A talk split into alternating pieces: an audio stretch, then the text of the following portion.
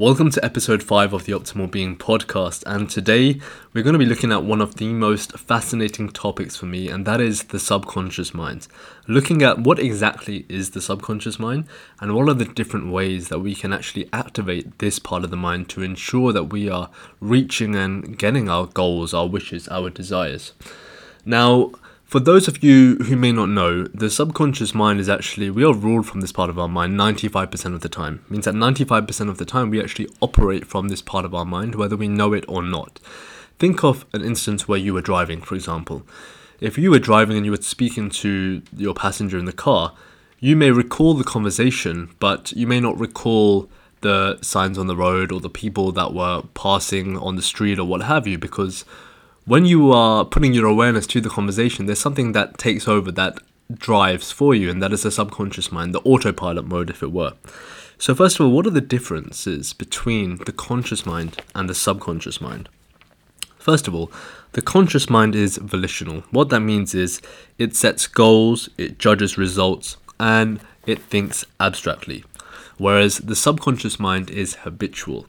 So it monitors operations of the body. Think about, you know, it beats our heart for us. We don't have to think about breathing it. It, it allocates our breathing for us. It allows us to breathe. It looks after our digestion and what have you, and it thinks literally.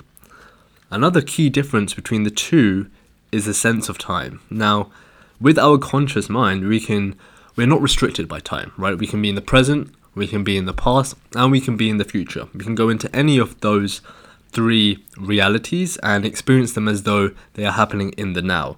Whereas one of the key differences is that the subconscious mind is always in the present moment, always in the now. Which is why, for example, let's just say that you got into a car accident and a week later you are recalling the car accident to your friends or to your family. You may notice that your body starts to clench up, your fists go tight, you may start sweating because your mind believes that that trauma is happening again. You're going through that same instance again. Another key difference between the two is that with our conscious mind, we have a limited processing capacity, which basically means we have a short term memory. and it's research has shown that it's approximately 20 seconds, and we can only kind of register one to three events at a time. Say, for example, um, you are on the phone with one of your friends, you are trying to send an email, and suddenly your son or your daughter starts trying to get your attention. Sooner or later, it's going to be too much for your mind to handle, and you're going to say, okay, enough, one at a time. Whereas the subconscious mind has a huge expansive processing capacity. Think of it as our supercomputer. It has a long term memory in that it stores all of your past experiences, all of your attitudes, all of your values, and most importantly, all of your beliefs, however limiting or empowering they are. It also can process thousands of, of events at a time, and its processing capacity is on average around about 40 million bits of information per second, but of course, we're still studying this further. So, what that means is essentially your subconscious mind is able to absorb huge, huge, huge bits of information, and through that, it filters it. And it filters it through your past experiences, through your attitudes, through your values, through your beliefs to make sure that it is in line with this. Now, what a lot of people don't know is actually 95% of the subconscious mind is formed in the last trimester of pregnancy, all the way up until we're seven years old. So, between these ages, we are essentially like a sponge. Nature has allowed us such a, a larger number of years to actually really develop and to know what it is to operate in society because the fact of the matter is for a lot of other mammals you know as soon as they come out they're straight into the wild right? They have to know how to eat how to walk how to breathe how to live very very quickly. Whereas we have quite a large time under the umbrella. And in this time you know we're often inundated with beliefs that we absorb from our families from our cultures from our friends from our society from our teachers. And this then determines how we interact in the rest of our life, how we actually create our lives. Now, why don't we look at the three most powerful ways to that anyone can use to activate their subconscious mind? And as I'm sure a lot of you may know that you know once you have got control of your subconscious mind, that is really when you can actually make your wishes, your goals, your desires come true very, very quickly. Having control of this part of the mind, the part of the mind that is a million times more powerful than your conscious mind, will allow you to get the results that you want to get. Anyone can get healthy, happier, wealthier, and successful if they apply and use the lessons that are needed to actually open up this part of the mind and to gain that awareness. So, without further ado, number one, meditation. I'm sure a lot of you have heard about meditation nowadays, and it is an ancient technique and one of the most simple and most powerful ways that we can actually activate and boost this part of the mind. Science and research has proven, you know, it has so many benefits from relieving stress to calming down our nervous system to making us more creative to recharging our mental power, our ability to rest, and allowing us to become more calmer, more peaceful, and more connected to that deepest, highest version of ourselves. Now, essentially, what meditation does is it allows us to become still, right? And meditation, you know, it doesn't have to be sitting in the lotus position, oming for hours on end. Meditation is simply a stillness of mind, and people get that stillness of mind in different ways, right? Whether it's through walking, whether it's through cooking, whether it's through playing a sport, something like that. But the key is to actually make that a, a habit, something where you can actually easily get into that state and that stillness very quickly. And when you're going into meditation, what meditator who's been you know meditating for a few years or a few months or however strong their meditation practice is what you soon realize is that you are not your thoughts. You are the awareness of your thoughts. And this really starts to actually create a buffer. And that buffer is so key because it allows you to actually first of all see the thoughts the emotions the feelings that arise and to actually when you have that gap that buffer you can view them non-judgmentally you can view them simply as they are and when you have that awareness, you can actually redirect it to whatever it is you want to do or however it is you want to feel. You are no longer at the mercy of your mind, of your thoughts, of your past programming and what have you. So it's an amazing, amazing way for just becoming still. And there are so many practices out there to look at. Going into YouTube, there's so many amazing meditations you can access.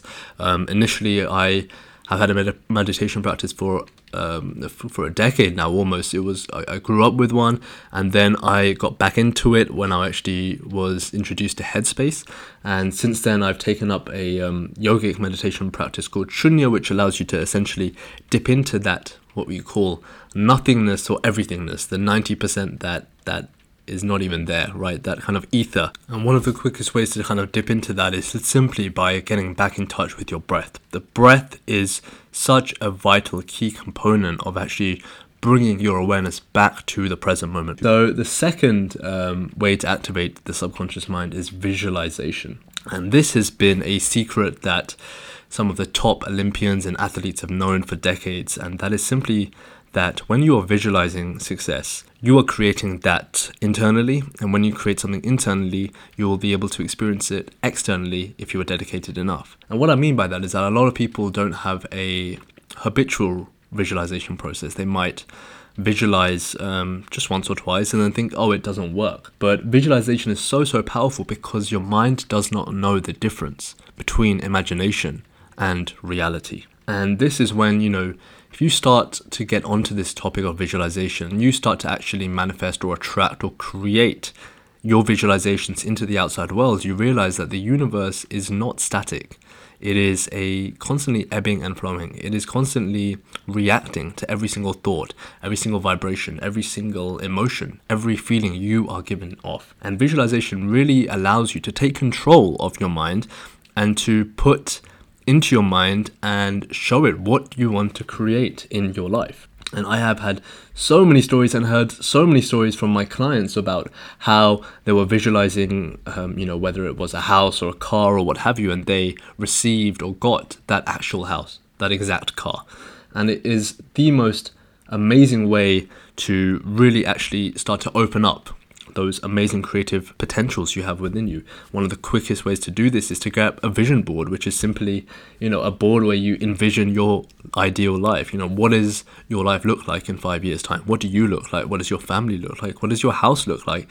Getting a lot of clarity on where it is you want to go so you can actually direct the power of the mind because If there's no direction, it is kind of just lulling and gagging, and it's just in the in between, so it's neither here nor there. Now, the third method to activate the subconscious mind is the use of positive affirmations. Affirmations are absolutely amazing, and I guess they've got quite a lot of bad rap in the sense that people are saying, oh, it's so easy for me to just say, you know, I am rich, I am wealthy, I am positive, I am successful, what have you, but it's not coming into my life. And now a lot of people give up on their affirmations quite quickly, and you know, affirmations do generally take the longest because you're trying to shift the belief um, from a conscious level of the mind, you know, repeating the statement over and over again and hoping that it will then sink deeper into the subconscious level of the mind. Now, the key to affirmations, there are two really key pieces of information you should use.